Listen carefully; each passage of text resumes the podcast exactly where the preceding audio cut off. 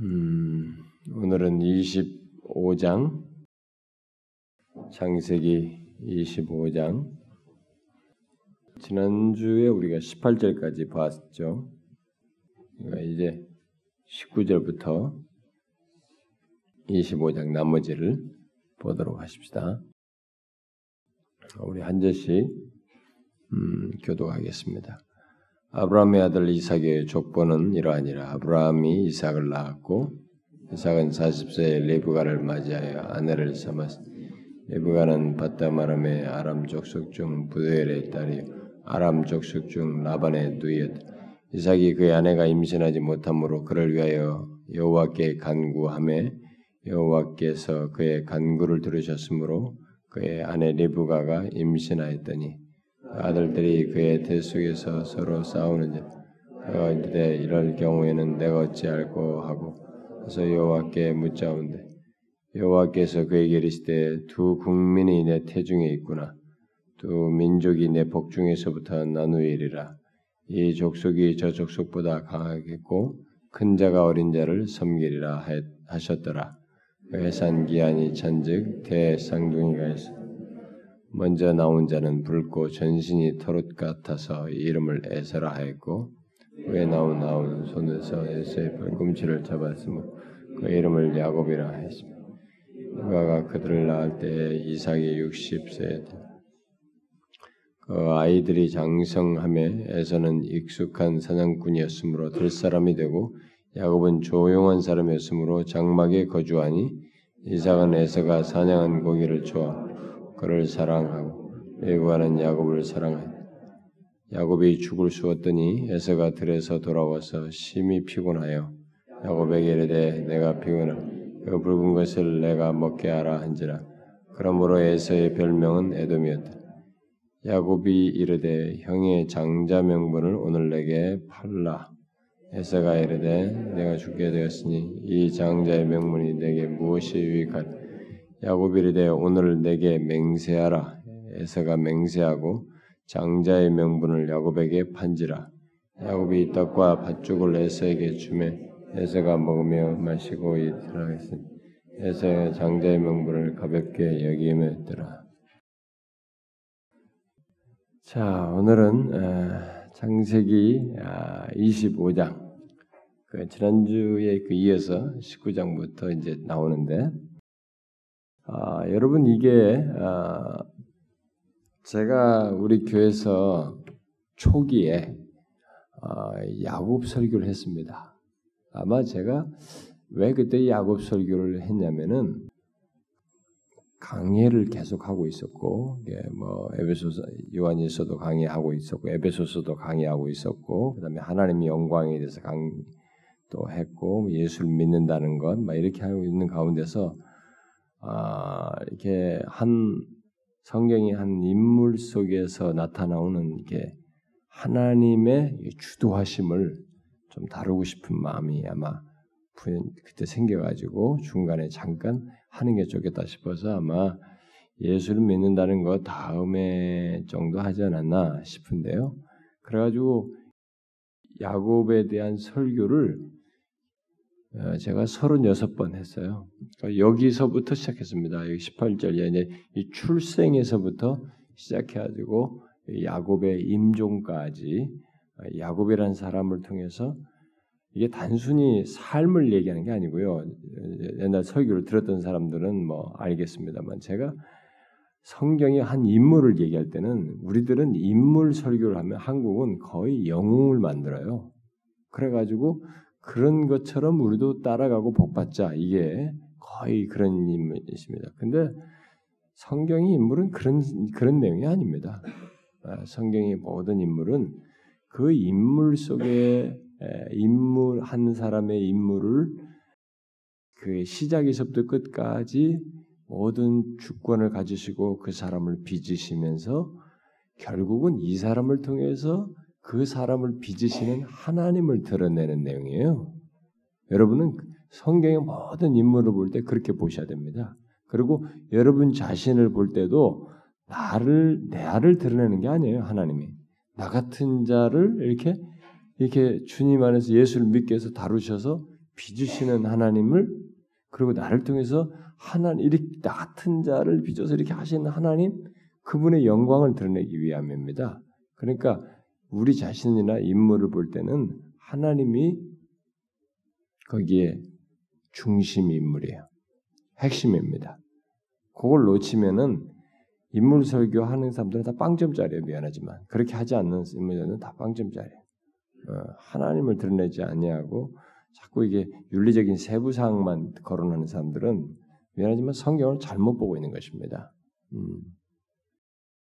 자, 그래서 제가 이 서른여섯 번을 설교를 했는데 옛날 들었던 사람들은 아마 또 이번에 제가 이 교리반할 때 이게 좀 듣게도 했는데 일부를 듣게 했는데 아마 기억할 거예요. 근데 이때 들었던 사람들이요, 이 설교를 통해서 너무 은혜를 받았다고 그렇게 좋아했어요. 우리 교회에서 제일 많이 팔린 설교 테이프 이겁니다. 어, 여기 하여튼 뭐 선물용도 많이 팔고 우리 많이 팔렸어요. 그리고 미국의 이태봉 목사님도 나보고 이것 좀 올려달라고 그냥 음성으로라도 여기 인터넷에 올려달라고 나한테 부탁해서 몇 달 전, 한두 달 전에. 그리고 이거 책으로 안 내냐고 저한테 말하죠. 근데 참 내용이 은혜로웠어요. 아, 참 이 야곱이라는 이 진짜 우리를 똑 닮은 그냥 제가 제목을 뒤틀린 응? 나를 향한 하나님의 그 열심으로 얘기했는데 아, 진짜 이 왜곡된 한 인간을 어떻게 이렇게 놀랍게 바꾸시는지 그걸 여기서 보게 됩니다. 자, 우리가 이제 오늘부터 사실상 이삭이라는 사람이 야곱 뒤로 잠깐 나오지만은 핵심 내용이 주, 내용이 주로 이삭을 살짝 건너뛰어 버려요. 건너뛰다시피 싹 지나가고 주로 이 족장의 세계 속에서 야곱을 주요 인물로 바로 이어서 거론하기 시작합니다. 그래서 여기서 이삭의 둘째 아들로 초점이 맞추어져요. 그래서 우리가 이제 여기서 나오면 다음 시간에 이삭의 이삭의 이삭의 이제 어떤 행동이 잠깐 나오지만은 이제 주로 야곱의 이제 출생에서부터 이삭의 둘째 아들인 야곱으로 이 초점이 맞춰지고 있는 것을 보아야 됩니다. 그러면 이 창세기 기록자가 바로 그것을 강조하는 것입니다. 지금 야곱이 출생할 때 아브라함이 살아 있었습니다. 음, 아브라함이 백육십 세예요. 이때가 아브라함이 백칠십오 세에 죽으니까 아브라함이 이 쌍둥이의 막 재롱을 보고 한 십오 년 보고 죽는 거예요. 근데 여기서 죽었다 앞에 기록하고 넘겨버리는 겁니다. 왜? 이제는 초점을 여기에 두라는 거예요.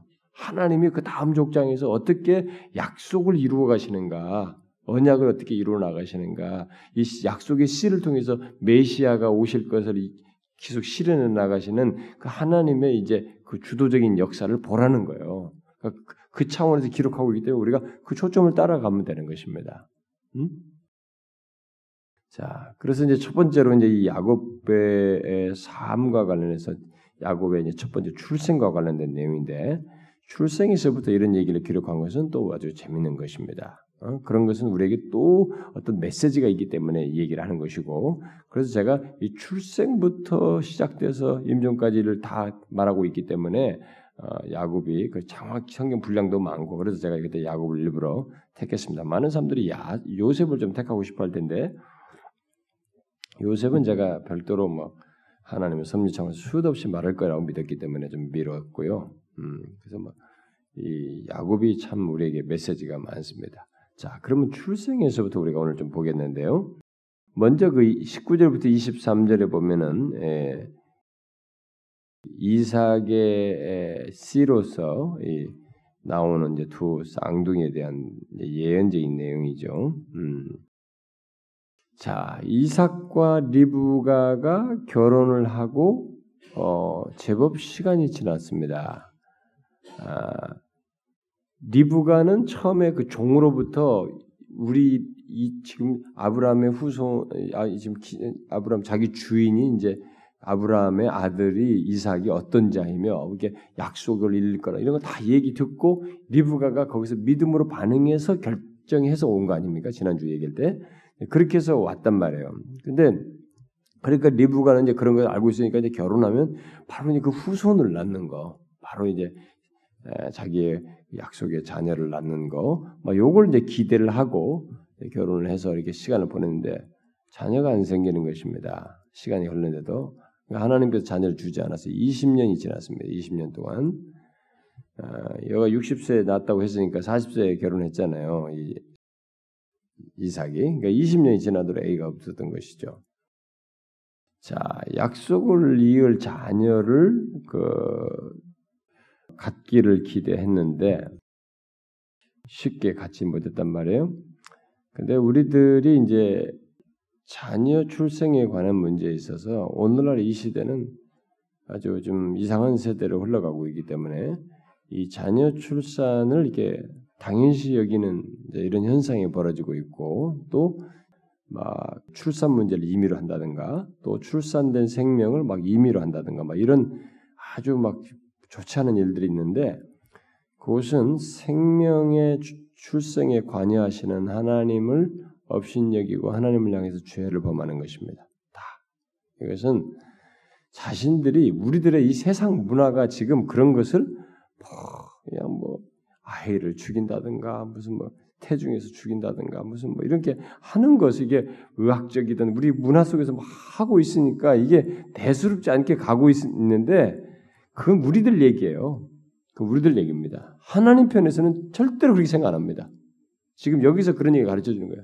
생명을 누가 주느냐를 문 얘기, 얘기하는 거예요. 이십 년을 안, 주면, 안 주면서 간구해서 지금 주, 주시거든요. 그러니까 생명을 누가 주느냐, 생명이 누가 관여하는가를 말씀해 주는 겁니다.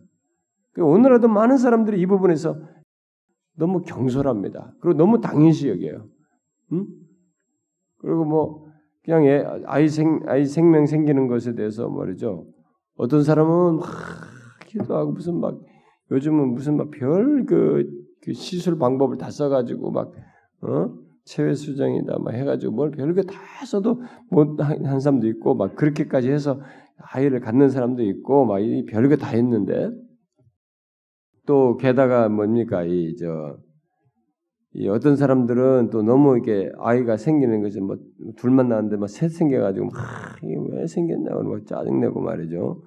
별 다 하고 어떤 사람은 또 아이를 버리고 어, 또 심지어 아이를 낙태하고 막 이런 일이 벌어지는데 여러분 이 만약에 우리가 결혼을 정상적으로 결혼해서 아이를 낳았다면 그냥 하나님께서 주시는 대로 아이를 낳았다면 어떻게 될 것 같아요? 세상이 세상이 망할 것 같습니까?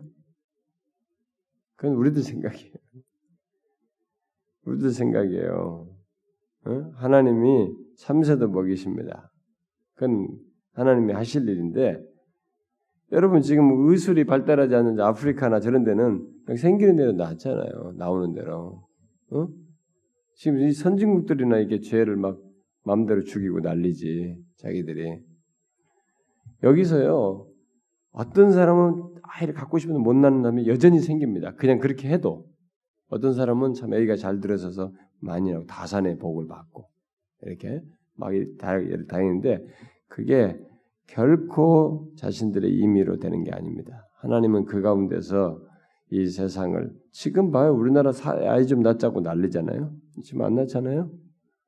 이게 이제 사회적인 문제가 됩니다.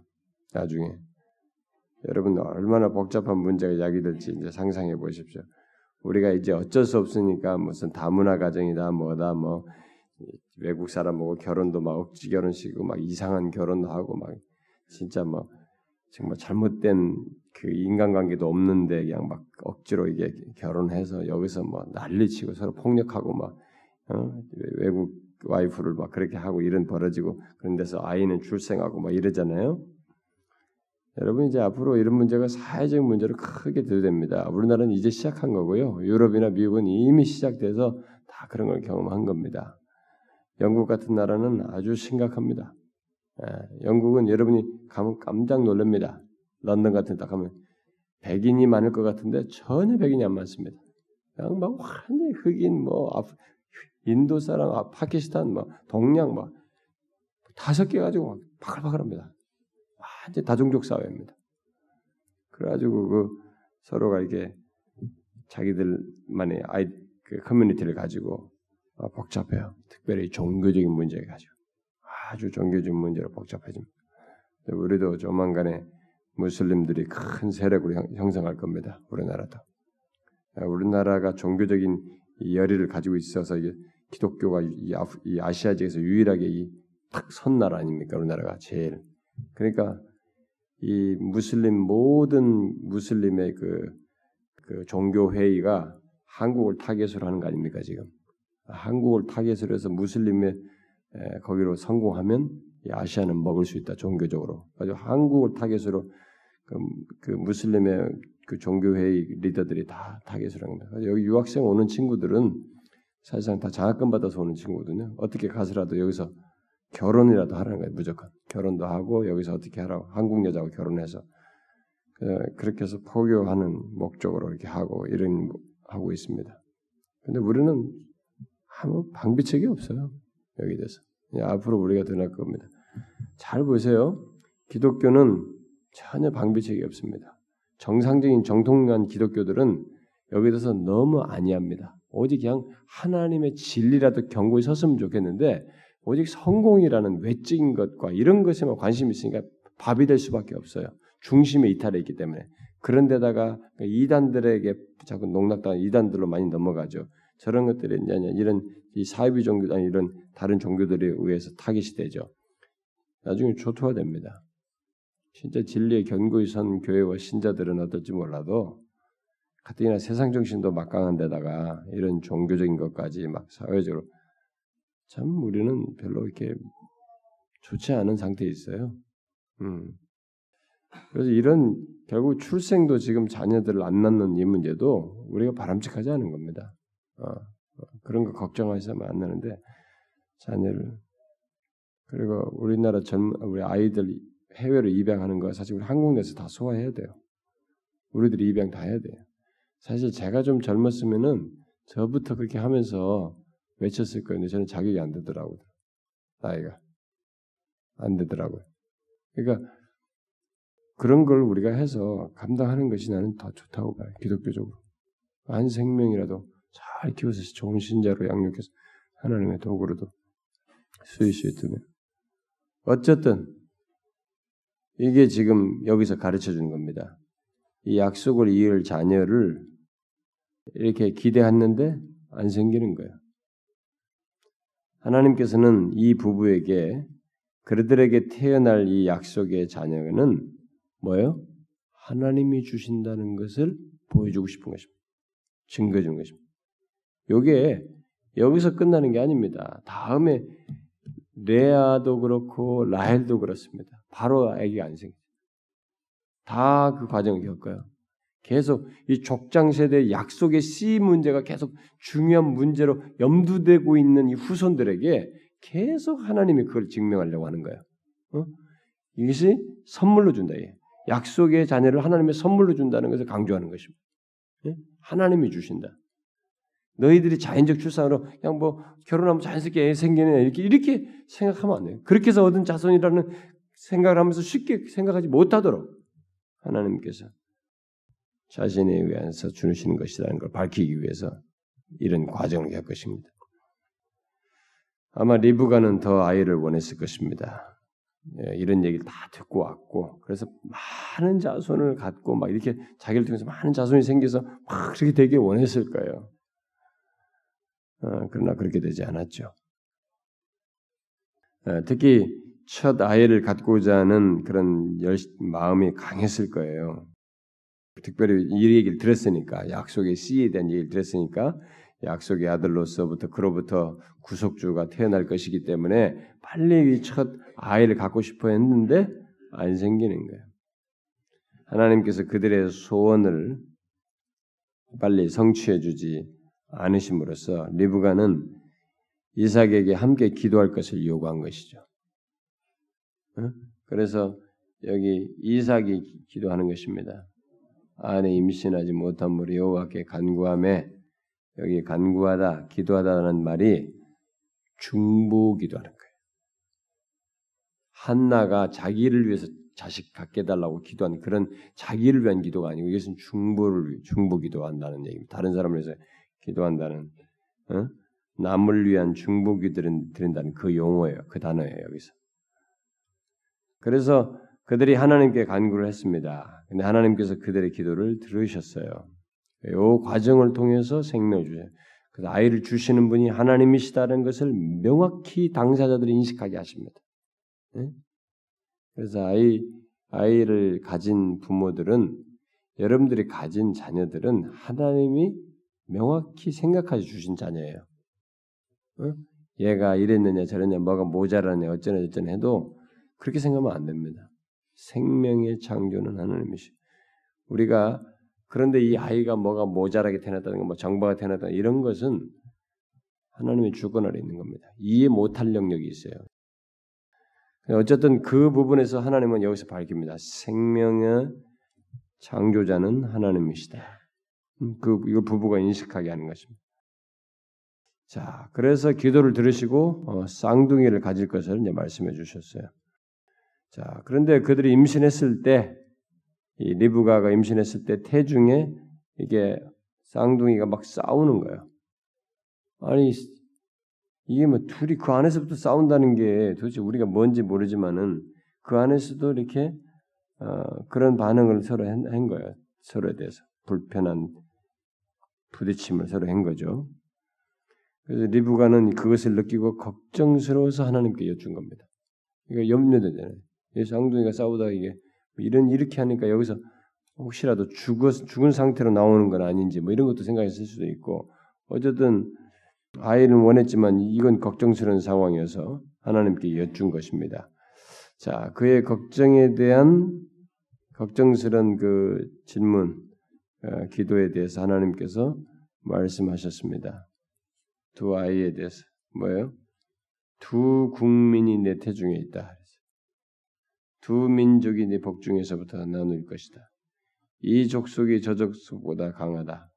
큰 자가 어린 자를 섬기리라. 이런 참 이런 얘기를 어떻게 들을 수 있을까 싶을 정도 이 얘기를 다 하셨어요. 하나님께서. 음? 그러니까 두 아이가 이 태로부터 나뉘는 것입니다. 그리고 이 두 아이는 여기서부터 태중부터 경쟁해요. 이들이 계속 다툽니다. 그들 계속 경쟁하죠. 그들 사이의 싸움이 실제대로 있을 것이라고 말씀하시죠. 그리고 그 싸움의 결과까지 말씀해 주십니다. 곧 강자가 약한 자에게 정복당할 것이라는 예언을 해 주십니다. 자, 이 말씀은 결국 하나님께서 약한 자를 위하여 싸울 것이다. 싸우심으로써 강한 자를 대적할 것이라는 말입니다. 이게 태중인데 이게 지금 그런 일이 싸워서 약한 자가 강한 자를 이기는 게 뭐예요? 어떻게 됩니까? 하나님은 지금 약속의 자식으로 얘기하는 겁니다. 그러니까 뭐예요? 하나님께서 약한 자를 위하여 싸우신다. 그의 편이 됨으로써 강한 자를 대적할 것이다 라고 말씀하신 거예요. 자, 이 말을 들은 리브가의 마음이 어땠겠어요? 좋았겠어요? 자기 몸에서 나온 자식 사이에 이런 일이 벌어진다는 것은 이거 고통스러운 얘기입니다. 이거 어미로서는 걱정스러운 얘기죠. 그러니까 그러나 이 두 아이들은 필연적인 싸움을 하게 될 것이라는 거예요. 하나님은 그들 중에 한 편을 위하실 것이고, 그래서 그들 중에 약속의 아들을 될 자로부터 구세주가 태어날 것이다. 그 자가 이긴다. 약한 자이지만 약자이지만 구세주가 태어날 그 약속의 아들이 이긴다. 뭐 이 얘기를 한 셈이죠. 자, 이러한 예견은 리브가에게 분명히 많은 생각을 불러일으키고 유감스러 유감을 갖게 했을 겁니다. 여러분 생각해 보세요. 믿는 부모에게 있어서 음? 여러분들도 그럴 겁니다. 믿는 부모에게 있어서 항상 유감스러운 생각이 들 때가 언제냐면은 자신들의 자녀 모두가 하나님과 교제를 하지 않는다는 거예요. 자기 자식들 모두가 하나님과의 교제를 나누는 자들이 아니라는 사실을 볼 때입니다. 이때 부모는 하나님을 아는 부모는 굉장히 고통스럽습니다. 자식이 있는데 이들이 모두 하나님과 연합된 자들이 아닌 거예요. 연합하여서 교제하는 자가 아니야. 한 놈은 하나님을 알고 하나님을 참 즐거워 기뻐하고 하나님과 교제하는데 하나는 아닌 거예요. 어? 여럿 있는데 그중에 어떤 몇, 몇 자식은 다 하나님을 알고 잘하는데 그 한둘은 또 하나님과 교제가 없어. 하나님과 연합한 자의 삶을 살지 않아. 이걸 보는 부모는 굉장히 힘듭니다. 여러분 그렇지 않나요? 지금 뭐 어린아이를 둔 사람들은 지금 이게 모릅니다. 이제 여러분들이 키워가면서 나중에 알게 될 텐데 그리고 키울 때 이때까지가 여러분들의 영향권이에요. 조금만 지나면 얘네들이 여러분들의 영향권에서 벗어납니다. 어떤 애들은 뭐 중고등학교, 중학교 때부터 벗어난 애들이 있어요. 어, 거기서부터 안 돼, 손이. 아무리 미칠라도 안 미치지. 그런 자녀들도 있습니다. 그래가지고 그 중에서 이제 나타나는 거예요. 모르죠. 어떤 애는 막 끝까지 뭐 어거스틴의 어머니처럼 모니카처럼 뭐 몇십 년씩 그렇게 기도한 것이 나중에 삼십 년 뒤에 응답돼서 이렇게 돌아오는 이런 일이 있을 수도 있겠습니다만은 대부분의 많은 경우에 그것이 이게 보였을 때 하나는 하나님과 깊은 교제를 갖고 어? 하나님과 연합된 자의 어떤 삶을 갖게 되는데 하나는 그게 없어. 그걸 보는 하나님을 아는 자로서의 부모는 이게 보통 고민이 아닙니다.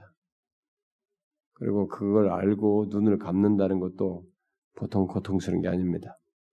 어? 내게 주신 자녀들 몇도 안 되는 얘들을 이들이 하나님과 교제하는 걸 못, 하나님을 다 신실하게 믿는 걸 못 보고 죽는다는 게 그게 가슴에 이게 보통 일이 아니거든요. 지금 그 얘기 들은 거예요.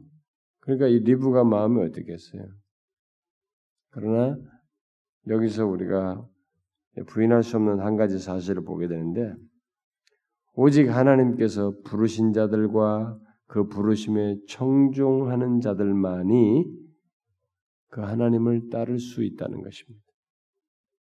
그게 이 출생하는 태중에 있는 아이에서부터 이 문제를 거론한 하나님의 메시지예요. 나중에 이게 로마서에서까지 이런 내용이 나옵니다. 이 해석이.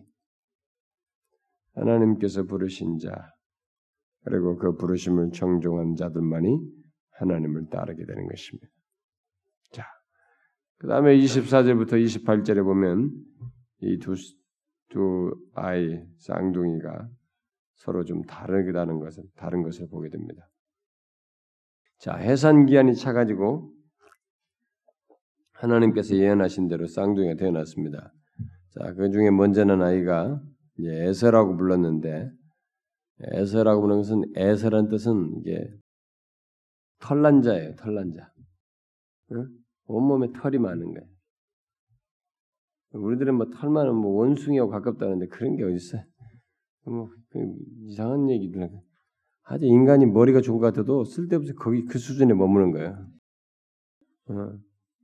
그 중에 이 태어나도 이 중에 그런 애가 있고 있는 애가 있는 거예요. 근데 점진적으로 원래 털이 많았었다는 거야, 인간이. 근데 이렇게 지금 이렇게 진화해가 지금 털이 없었다는 거예요. 그럼 지금 막 온몸에 털 많은 사람들이 가끔 나타나는데 그 사람들은 아직도 그러면 진화가 덜 된 건가? 그러니까 우리들이 가지고 있는 이 가설에 의한 진화로는 정말 허무맹랑 이럴 데 없는데도 인간이 가지고 있는 게 하나님을 믿는 것 외에는 그 이론밖에 없으니까 과학적 과학이라는 이름 아래서 내려온 이론이 이것밖에 없으니까 이것밖에 믿을 수가 없는 거예요. 근데 하나님을 이거 미, 믿어야 되는데 이, 이것은 과학적으로 설명하기 어려운 거예요. 이건 아니다고 제껴놓으니까 이것밖에 없으니까 인간이 계속 이거 붙드는 거예요. 뭐 이게 뭐 완벽해서가 아닙니다. 아니에요. 여기 지금 털이 많았어요. 털옷 같았다고 그랬어요. 여기 그 뜻이에요. 에서가. 응? 털난 자야. 그 뒤에서 나온 둘째가 야곱으로 불렸는데 왜 그러냐면 그의 형이 발꿈치를 잡고 나왔다는 거야. 그래서 발꿈치를 잡았다는 뜻이에요. 야곱이. 자, 이런 이름들은 두 아이에 대해서 어떤 그 예언적인 의미를 담고 있었어요. 지금 여기서부터 벌써 그런 예언적인 의미를 담고 있었습니다. 그래서 에서는 야성적이고 아, 이렇게 야성적인 기질을 가지고 이렇게 좀 이렇게 남성적인 듯한 그런 모습을 그런 기질을 가지고 있는 반면에 야곱은 이렇게 조금 이렇게 막 자기 걸 잘 챙기고 이런 좀 그러면서 암시적으로 뭔가 이렇게 교활하고 좀 사기를 치려고 하는 이런 게 좀 엿보이는, 음? 자기 잔머리 굴려가지고 이렇게 막 자기 챙기는 뭐 그런 것으로 이렇게 엿보여지죠. 아, 그, 그게 이제 그 이름에서부터 약간의 이제 뉘앙스로 남아있습니다. 그리고 그들은 자라서 이제 실제로 그런 모양새로 이 성장을 해요. 응? 그래가지고 에서는 사냥꾼으로, 야성적인 기질을 따라서 사냥꾼, 들사람이 된 겁니다. 아, 이 남자답게 쫙 해가지고 막 이렇게 활도 쏘고 막 그런 거 하면서 이렇게 멋있게 한 거죠. 어. 야곱은 항상 이렇게 뭡니까? 응? 엄마 옆에 붙어 있는 장막에 붙어 사는 자예요. 장막에 붙어 사는 자예요. 이렇게 됐어요. 그럼 여러분 우리가 키우는 자식을 키우는 입장에서나 우리 같이 사는 사람의 입장에서 보면 누가 더 호감스러워요? 일반적으로 보면은 남자는 둘 다 남자잖아요. 남자는 이렇게 좀, 좀, 좀 남자다워야지 그러면서 이 애서가 벌써 보이는 거야. 그렇지 않습니까? 엄마 침 하나 붙잡고 쪼쪼쪼고 막 징징대고 그러면은 자식이 좀 남자답게 좀 끌어라 이렇게 막 우리가 막 뭘 하잖아요. 근데 여러분 그것까지 우리가 몰라요. 우리가 항상 외모로 판단하는데 여기서 속는 거예요. 여기서 이삭도 속아요. 부모들이 정신 바짝 차려야 되는 게 오늘 이 메시지가 그거예요. 부모들이 여기서 정신을 차려야 되는 거예요. 아, 이 둘이가 이제 그런 사람이었는데 이런 자식들에 대한 이삭은 자식들에 대한 이삭은 강한 자의 이미지를 가지고 있는 이 첫째 놈을 좋아한 것이 에서를 좋아했습니다. 어쩌면은 이삭 자신이 자기가 강하지 못했거든요. 이렇게 항상 수동적이기 때문에 아들이 강한 것이 더 좋게 보였을지도 몰라요. 게다가 이삭은 에서가 종종 잡아오는 사냥한 고기, 막 사냥을 딱 해가지고 뭐 고기 하나 참 크게 잡아오면 이게 얼마나 이게 멋있었습니까? 그리고 막 다 관심 끌어도 막 대견해 보이세요. 응? 그래서 사냥한 고기를 잡아서 고기를 해주니까 그걸 되게 좋아했어요. 우리도 자연산을 좋아하지 않습니까? 집에서 키운 양을 먹느니 막 자연에서 뛰는 놈 사냥해서 잡은 자연산을 되게 좋아하잖아요. 응? 그러니까 그게 아마 이삭이 그럼 좋아해서 맛있어요. 그런데 이삭이 뭘 놓쳤습니까? 이런 것을 좋아함으로써 사람이 생활 속에서 익숙하면서 기호적으로 항상 일상 속에서 생기는 것 중에서 기호적인 성향을 드러내고 거기에 기호적인 성향을 드러내면서 약간 눈이 멀어지는 문제가 생길 수 있어요. 요걸 조심해야 되는 거예요. 이삭이 지금 그런 거예요. 그런 걸 좋아하면서 강한 자가 약한 자를 섬길 것이라는 예언을 뭐 머릿속으로는 기억했는지 몰라도 일단 그것을 중대하게 생각 안 했어요. 행동한 걸 보게 되면. 응? 이삭의 뭔가 그, 그런 하나님께서 하신 말씀을 그, 여기서 견고하게 붙들질 않았어요. 여기서 이삭의 믿음은 벌써 침체스러운 것입니다. 여기서부터. 그러니까 이 아이가 성장해서 사냥하는 자부에 가져올 때부터 이미 이삭의 믿음은 침체 상태였다고 일반적으로 보는 거예요. 응? 이삭은 이 에서를 좋아함으로써 이삭이 일종의 자식을 편애한 것입니다. 여러분 편애하면 어떤 일이 생긴지 아시죠? 뭐 결혼 안 한 사람들은 지금 모르고 편애하면 어떤 일이 생깁니까? 부모님 여러분 자식을 편애하면 무슨 일이 생겨요? 둘이 싸워요? 질투해요? 사이가 안 좋아져요? 여러분들 부모님들 편애 안 해봤어요? 편애 안 해요? 여러분들도 다 편애할 거려?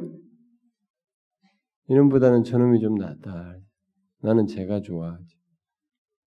여러분들도 그 얘기하던데 뭐 내가 들으니까 아, 제가 나는 제 큰애보다는요 아, 나는 둘째가 나아요 이렇게 말하던데 뭘.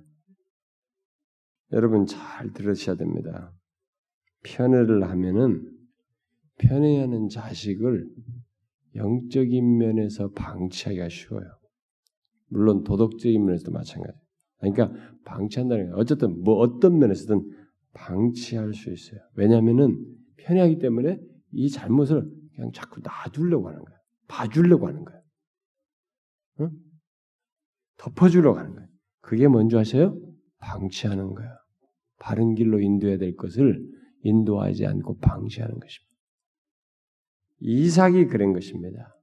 이삭이 편애로 에서를 방치했어요. 그리고 이런 편애로 에서 또한 에서에게 좋지 않은 영향을 끼치게 됐을 것이 분명하고 부분적으로는 이삭의 편애 때문에 에서는 자기 마음대로 할 수 있었던 거예요. 자기 마음대로.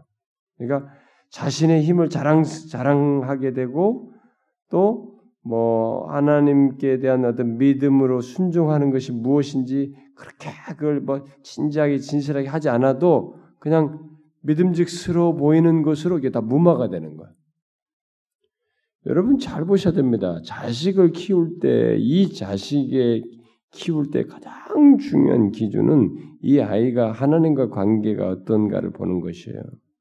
부모는 이 자식을 하나님과 관계로 끌어, 이끌어서 인도할 그것을 가장 중요한 것으로 기준점으로 가지고 이 기준점 외에 다른 것들이 플러스가 돼야 되는 거예요. 근데 이게 안 되고 다른 것부터 먼저 챙기는 부모는 지금 그 아이를 어떤 이유로든 편애로 하든 어떻게든 방치하는 것입니다. 그게 아주 좋지 않은 거예요. 그 아이로 하여금 자기가 지금 하고 싶은 것을 계속 하도록 방치하는 것이 됩니다.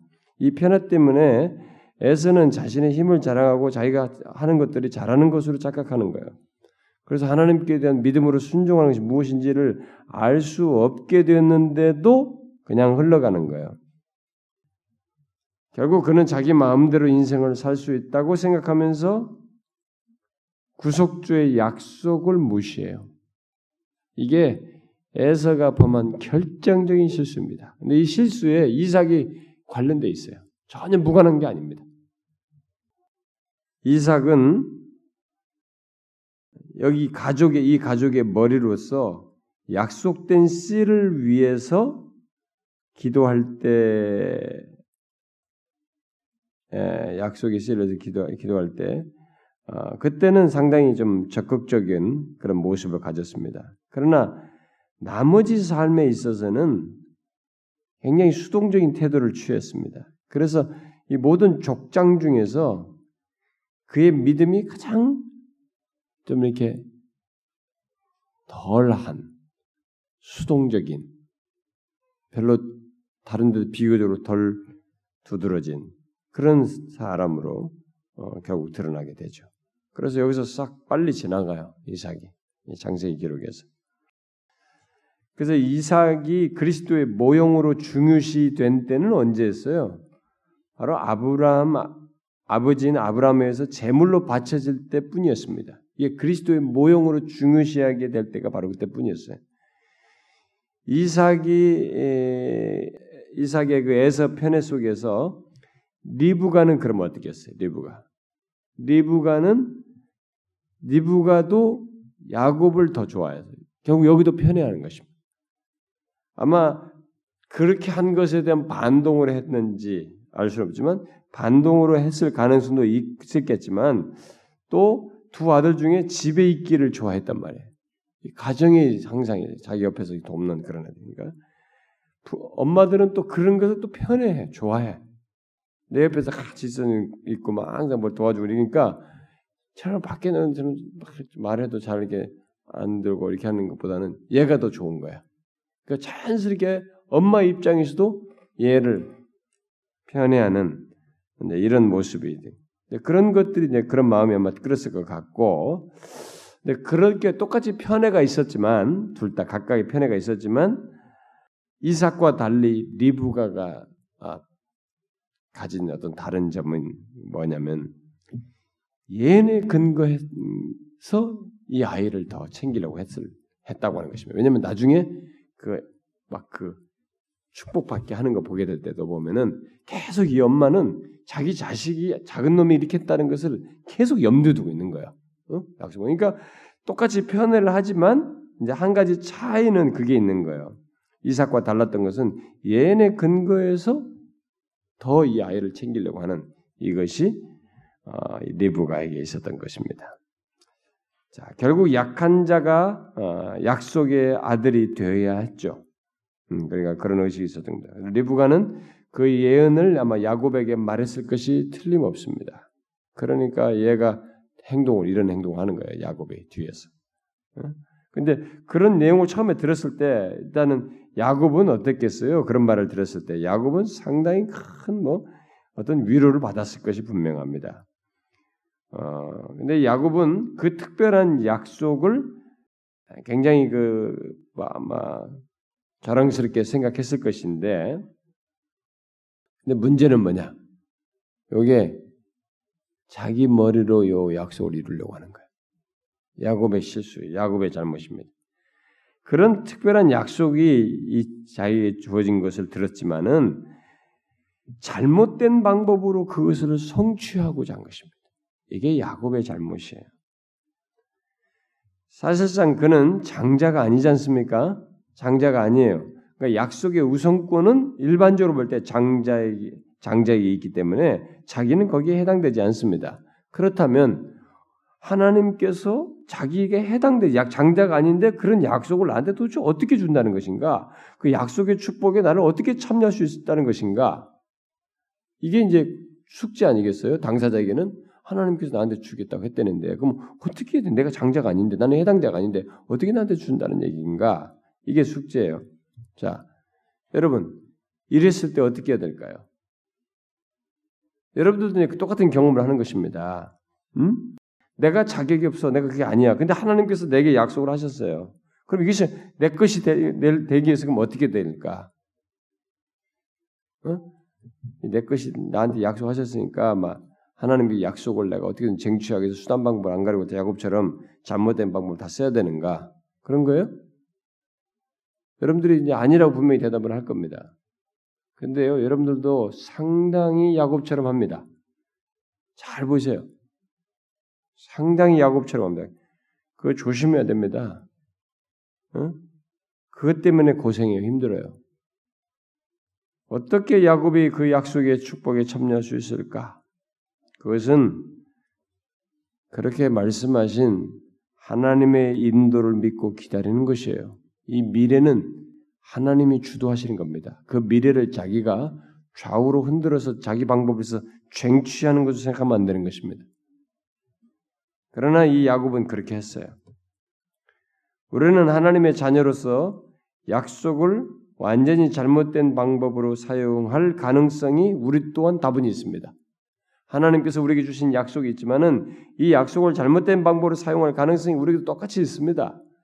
여러분도 잘 생각해보세요. 이 말을 그냥 대충 듣지 말고 여러분 자신을 잘 생각해보시잖아요. 왜냐하면 우리들이 삶 속에서 그렇게 결정적인 행동함으로써 우리들이 빗나가요. 그것으로 인해서 어려움을 겪는단 말입니다. 야곱처럼 행동하는 거죠.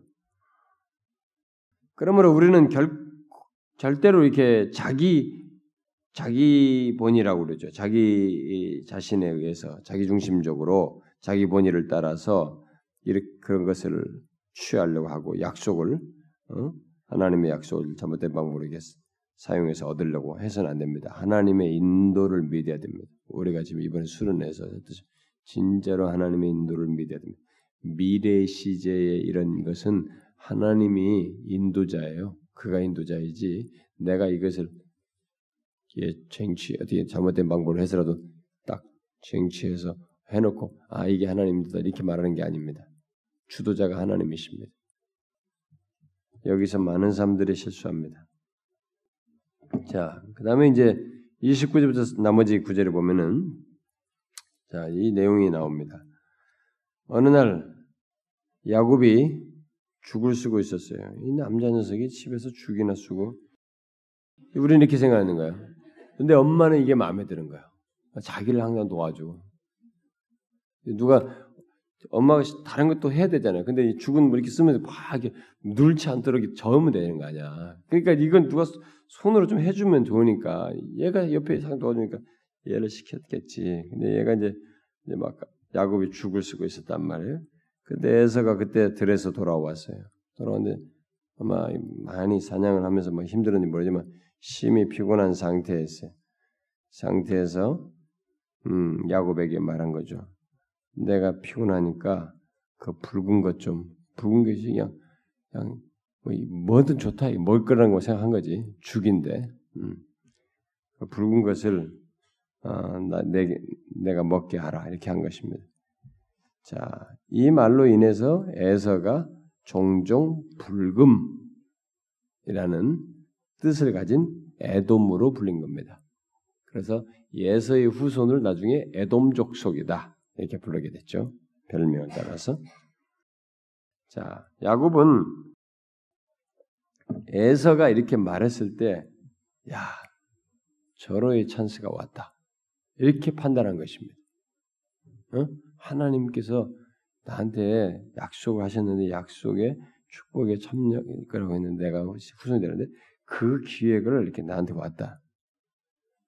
여러분, 야, 이게 하나님의 섭리야. 하나님의 인도 이렇게 생각하면 안 되는 것입니다.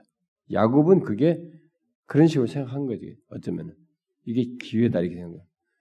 여러분, 하나님의 인도는요 죄를 담망, 담고 하지 않습니다. 항상 명심해야 됩니다. 하나님은 죄의 창조자가 아닙니다. 죄를 끼고 자신의 뜻을 이루시는 분이 아니에요. 그런데 우리들이 그런 식으로 자꾸 하려고 하는 것입니다.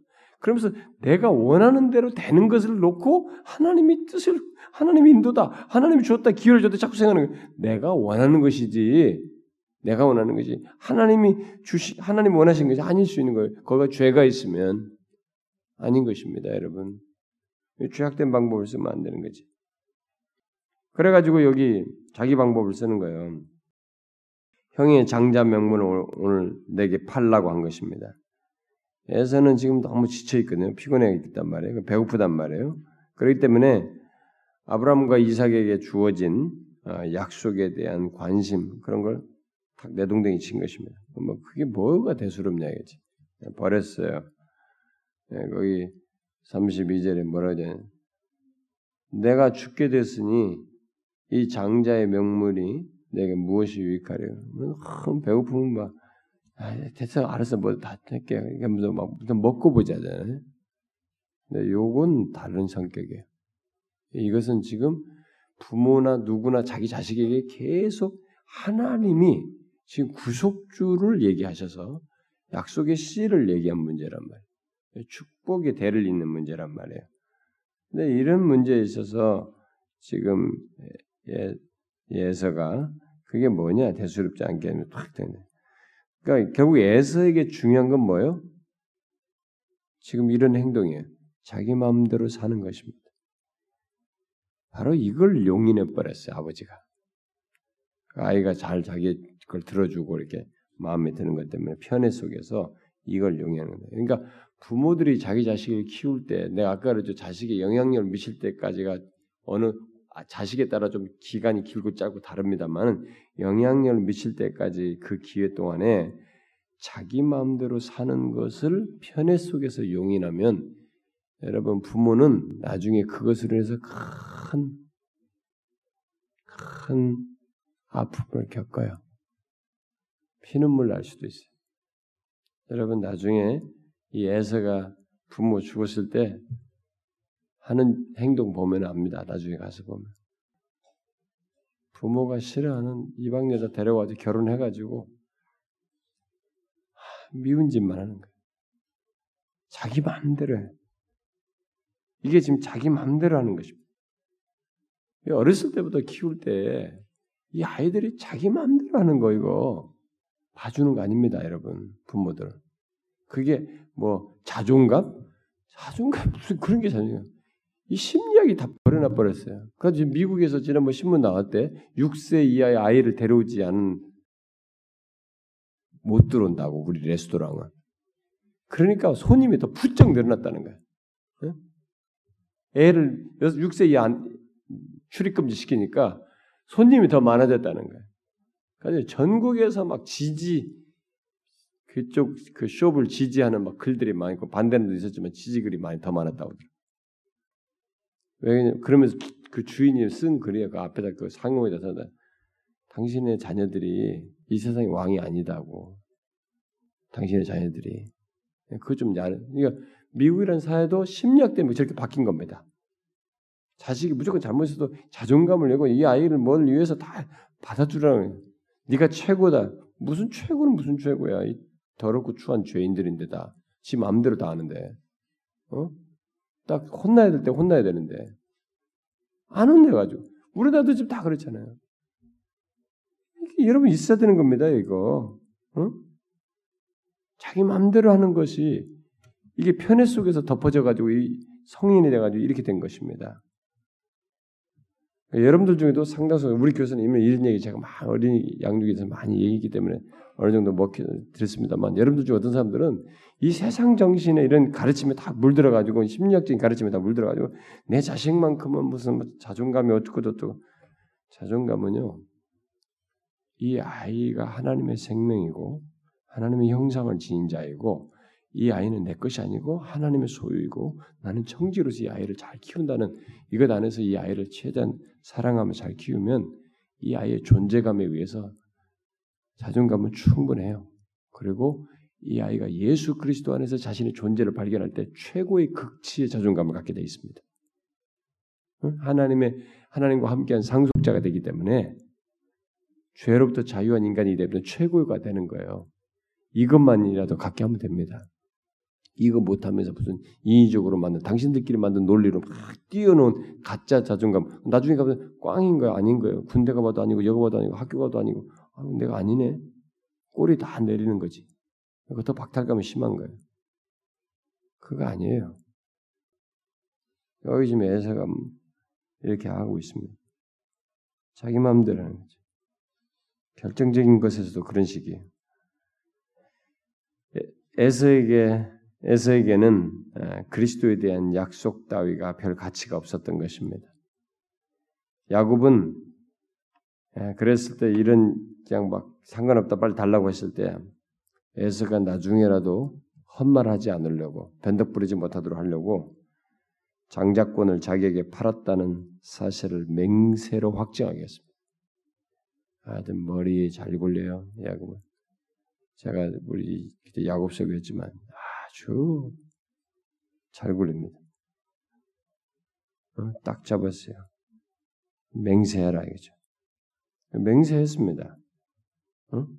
에서는 무관심하게 야곱의 말을 따라서 하나님의 약속을 포기한다고 맹세했어요. 그때야 비로소 야곱은 떡과 팥죽을 에서에게 주었습니다. 에서는 뭐 자기가 지금 뭘 했는지도 모르고 후닥닥 다 먹고 일어나 버렸어요. 자신이 거래한 것이 무엇인지를 잊어버렸습니다. 대수롭지 않게 여겼기 때문에 잊어버렸어요. 이런 말미암아서 에서는 뭐예요? 장자권을 가볍게 여겼을 뿐만 아니라 그리스도의 약속도 가볍게 여겼습니다. 그리스도의 약속도 가볍게 여겼어요. 그러나 분명히 야곱은 이 약속을 잊을 수 없었습니다. 단지 문제는 그가 그 약속을 이 약속이 어떤 약속이에요? 하나님을 위한 약속인데 이 약속을 하나님을 위해서가 아니라 자신을 위해서 상속받기 원했다는 것입니다. 아직 눈이 안 뜨진 것입니다. 하나님의 약속이 이것이 좋다, 긍정적이다, 내게 복이 될 것이라는 요 정도만 알았지 이게 어떤 것인지를 꼭 찾아보니 눈이 안 뜨니까 예, 진짜 주님을 만나야 되는 거지 나중에 예, 분이엘 가지고 그냥 한도뼈가 부러져야 이제 그때서야 막 바뀌는 거지. 이스라엘 딱 이름 바뀌면서 정신 바짝 평생 동안 바뀌는데 이때는 그게 모른 거예요. 그러니까 자신을 위해서 그걸 상속받기를 원했던 것이죠. 일단 그것이 좋은 걸로만 여기고 근데 이것은요 이런 식의 행동은 마치 하나님의 은혜가 상품인 것처럼 그 약속을 사려고 한 행위인 것이에요. 여러분, 하나님의 것들을 이렇게 이런 식으로 자기의 계산에 의해서 사려고 하는 거 있죠. 여러분, 그것은 우리가 아주 하나님 앞에서 잘못되는 것입니다. 그것은 대체적으로 하나님 뿔을 뽑아버립니다. 고쳐요. 그 사람이 진실한 신자이면 그걸 뜯어 고칩니다. 그러니까 처음에는 뭘 몰라서 교회 올 때도 아, 하나님 내가 이렇게 열심히 아시죠? 이만큼 했으니까 이만큼 줘야 돼요. 알았죠? 화이팅! 에? 아자! 하나님한테도 기도하면서 믿습니다. 그게 아자야 사실은. 에? 자기가 스스로 다 하나님을 다 마음대로 하는 거야. 나 이렇게 했고 이번에 뭐, 뭐 했죠? 하니까 하나님 아시죠? 이제 이게 다 살려고 하는 거야. 딜을 하는 거죠. 여러분, 그것은요 정상적인 신앙이 아닙니다. 근데 어떤 사람은 신앙생활 오랜데도 그런 사람이 있어요. 어? 그러니까 막 함부로 막 딜을 해. 내가 이거 하면 이렇게 하는 거 알죠? 이렇게 하겠고 이렇게 하고 그러는 거 아니에요. 하나님은 절대로 그렇게 대하는 게 아니에요. 하나님은 뜯어 고칩니다. 나중에 야곱이 뜯어 고쳐지죠. 분일에 가서 진짜 와. 확 꺾여버립니다. 약속을 그렇게 사려고 하는 것이 아닙니다.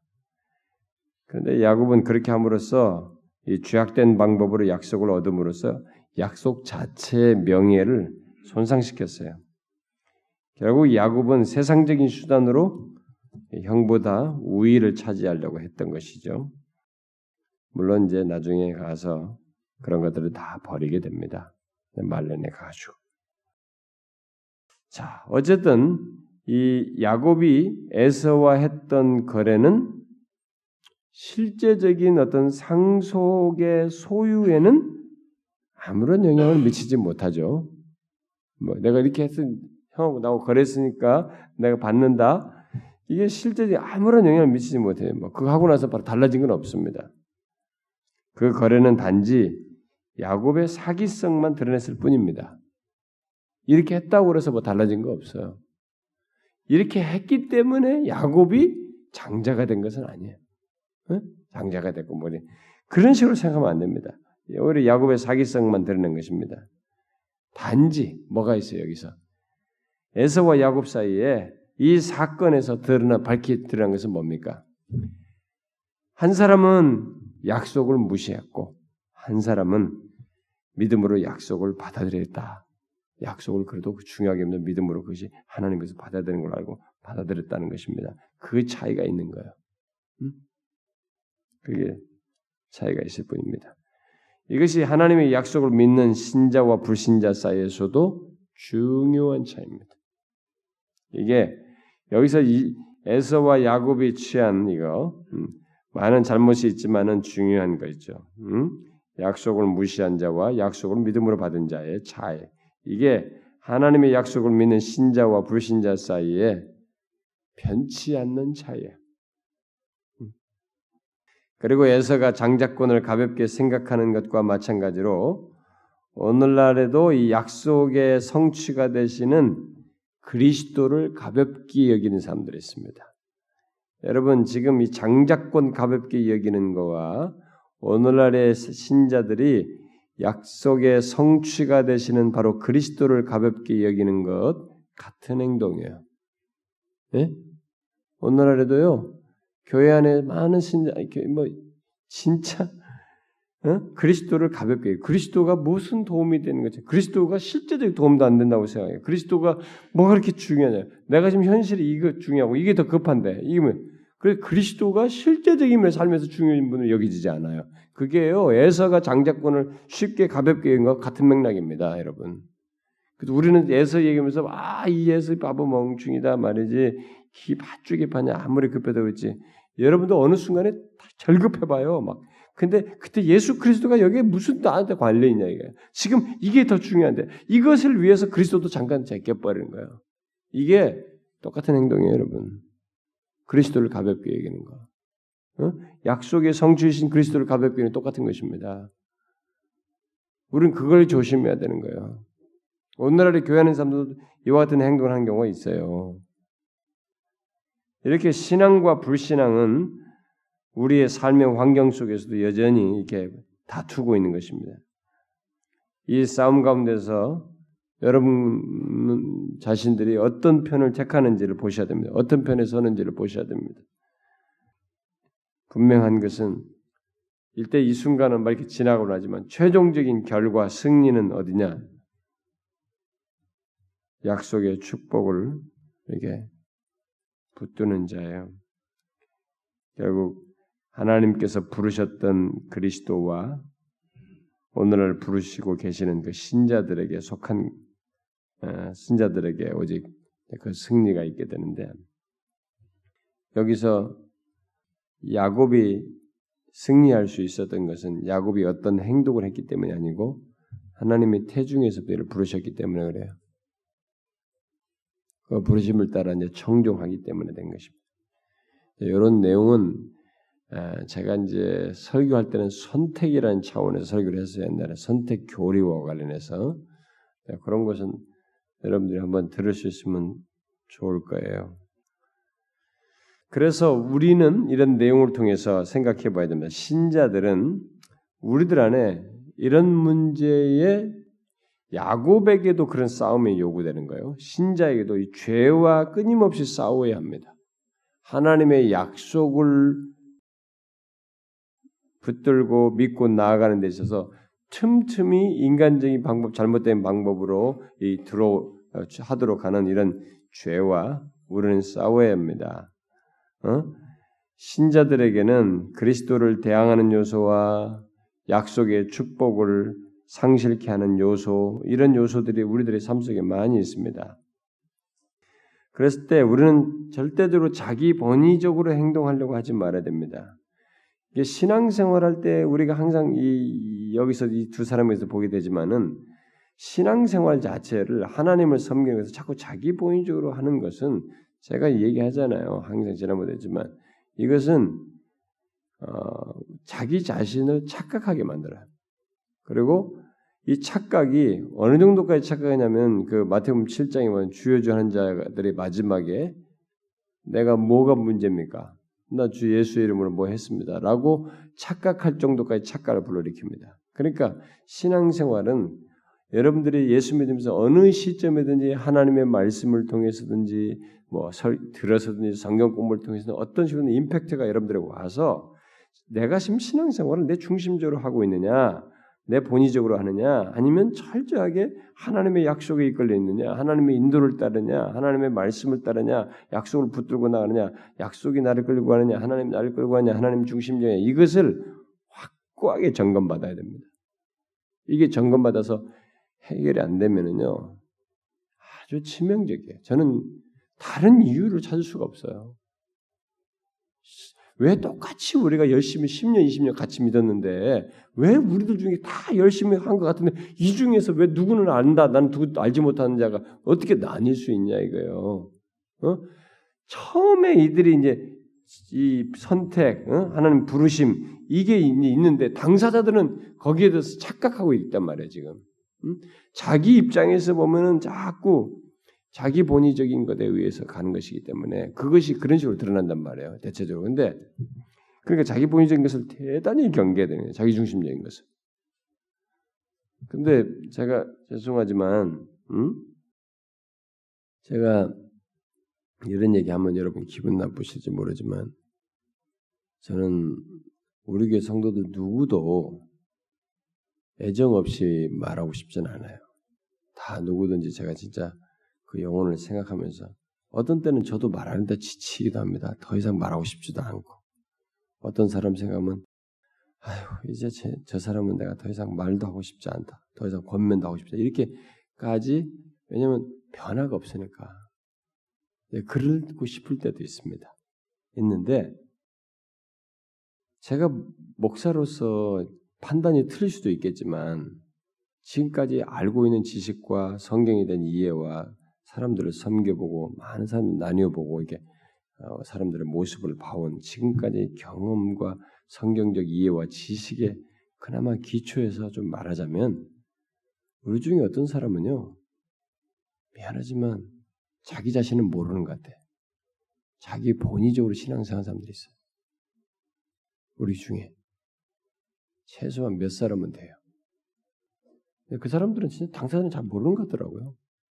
자기가 인간 본의적으로 신앙생활하는, 자기중심적으로 신앙생활하는지를 예수 이름으로 다 가르치고, 나도 뭐 열심히 신앙생활하고, 내가 이런 거 대하고, 못하고, 찬양도 하고, 열심히 하고, 봉사도 하고, 그러니까 자생활 못해 신앙이고, 뭐 어쩌고저쩌고, 뭐 이게, 이렇게 하는지 모르겠어요. 응? 예수 믿은 지 몇 년이고, 뭐. 그건 아무 쓸모 없어요. 여러분, 그건 반드시 막 내 존재가 탁 흔들릴 정도로 임팩트가 와야 돼요. 아, 이게 내가, 내가 주께서 부르시면 막, 하, 거기에는 내가 깨끗이 내 자신을 승복할 만큼의 주님이 나를 좌우하고 움직이시는 분이 선명해야 되거든, 이 부분은. 물론 일시적으로 무슨 약간의 힘든 일이 있고 약간 마음의 감정이 힘든 일일 수 있어요. 있을 수 있지만 그런 것은 일시적인 것이고 여기에 변함할 수 없는 것이 하나님 중심적인 것이 자기 선명이 있어야 된단 말이에요. 근데 항상 자기 중심적인 것이다고 할 정도에 그게 수시로 나타나요. 오히려 하나님을 따라간다는 것은 일시적으로 자기가 기분적으로 좀 어떻게든 주변 동기부여가 돼 일시적으로 좀 그런 것 같고 감정에 따라서 오히려 더 빈번하게는 그게 안 돼. 그런 사람을 제가 우리 교회에서 보는 게 안타깝습니다. 그건 진짜로 깨어나야 됩니다. 그런데 한국 교회는요, 그런 사람이 진짜 많습니다. 누구 하나 그런 것을 피를 토하면서 외쳐야 된다고 나는 믿는 사람입니다. 근데 그런 얘기 다 좋아할 사람이 없기 때문에 한국교회에서 누가 그걸 좋아하겠어요? 목사 같은, 나 같은 목사부터, 우리 목사들의 세계부터 그런 사람들이 있는데 누가 그걸 듣겠어요? 못 듣죠. 근데 여러분 깨어나셔야 됩니다. 우리의 신앙은 나를 부르신 그분이 나의 모든 것이 되셔서 그분이 나를 이끄시는 거예요. 그러니까 자연스럽게 하나님 중심적이 되는 것입니다. 그 사람이 승리할 사람이에요. 마지막까지 갈 사람이에요. 야곱처럼 막 머리 잔머리고 막 시련을 겪어도 결국 끝까지 갈 사람이라고. 에서 보세요. 샵 멋있어 보이잖아요. 나중에 그대로 자기 마음대로 가요. 결혼도 자기 마음대로, 아버지 뭐든 다 자기 다 자기 마음대로입니다. 자기 본의적이죠. 그러니까 언약의 범주에 있다고 자기 아버지가 언약이냐 언약의 범주에 있다고 그래서 그것이 다한 것이 아니에요. 교회라는 바운다리에 있다고 그래서 그게 다가 아닌 것입니다. 내 부모가 예수 믿는 부모라고 해서 그게 다가 아닌 것이에요. 어려서부터 신앙생활 분위기 자랐다고 해서 그게 다가 아닌 것입니다. 이걸 우리가 명심해야 됩니다. 깨어나셔야 됩니다. 저는 이 부분에 대해서 더 인생이 늦기 전에 여러분들에게 확고하게 전환이 와야 된다고 믿습니다. 신앙생활은 진짜로 하나님 중심적으로 하는 거예요. 내가 본의적으로 하는 게 아닙니다. 하나님 믿는데 여러분이 결정하는 것이 아닙니다. 하나님이 결정하는 거예요. 하나님이 여러분을 택하시고 하나님이 여러분을 이끄시며 그 이끄심에 따라서 우리는 인도를 따라 가는 것입니다. 순종하면서. 어? 내가 주도자가 아니에요. 이걸 선명히 하셔야 됩니다. 아직도 세상에서 뭘 하더라도 내가 먼저고 내가 하고 다 하고 그 다음에 하나님 언제까지 무슨 소리 하는 거예요? 예수를 왜 그렇게 믿어요? 그거 아니에요. 이 부분을 선명히 하시길 바라요. 기도합시다. 하나님 아버지 감사합니다. 하나님께서 우리의 인생의 주도자가 되셔서 처음에 시작에서부터 끝까지 주도해 주시고 이끌어 주시는 것에 근거해서 우리는 이 땅의 삶을 그래도 하나님께로 향하여 살 수 있고 하나님을 향하여 반응할 수 있나이다. 우리가 주님의 그런 부르심과 이끄심을 따라서 거기에 순종하여 반응함으로써 하나님 중심적인 그런 삶의 여정을 충실하게 갖고 주님이 최종적으로 자신의 품에 부르실 때까지 나아가는 신자가 되기를 소원합니다. 우리 중에 하나님 자기 본의적으로 신앙생활, 소위 신앙생활하면서 교회 생활에 익은 자들이 아니라 분명히 우리의 부르신 자 하나님, 이끄시는 자 하나님을 기억하고 그리스도께서 자신의 삶의 중심이 되어 그분을 쫓아 행하는 그런 온전한 신자의 모습을 가지고 이 땅을 사는 모두가 되게 하여 주옵소서. 하나님 아버지, 우리 중에 아, 이 세상의 대세에 대충 신앙생활하고 대충 예수 믿으면서 자기 스스로 위안하는 그런 주변적인 분위기에 물들지 아니하고 하나님의 말씀이 말하는 바대로 성경에 계시된 그 하나님을 믿고 그 하나님을 믿는 자의 여정이 어떤지를 그대로 알고 기꺼이 마음의 소원에서 그런 삶의 여정을 가지고 살아가는 신자들이 될 수 있도록 모두를 이끌어 주시고 특별히 우리들의 자녀들이 똑같이 그래 될 수 있도록 인도해 주시옵소서. 우리가 에서와 같이 그렇게 이삭이 에서를 대하듯이 주님 그런 잘못된 모습을 취하지 않도록 편애함으로써 그들을 방치하는 일이 없도록 그들의 잘못하고 있음에도 불구하고 편애하는 것 때문에 건드리지 않냐고 방치하며 놔두는 그런 어리석은 부모가 되지 않도록 우리를 깨워주시고 계속적으로 인간적인 감정의 좋고 나쁨에 의해서가 아니라 하나님의 원하심과 그 영혼이 예수 그리스도와 가까웠고 연합된 자로 사는 것이 더 중요한 줄 알고 그것에 초점을 두어서 아이들을, 자녀들을 주님께로 이끄는 부모들 되게 하여 주옵소서.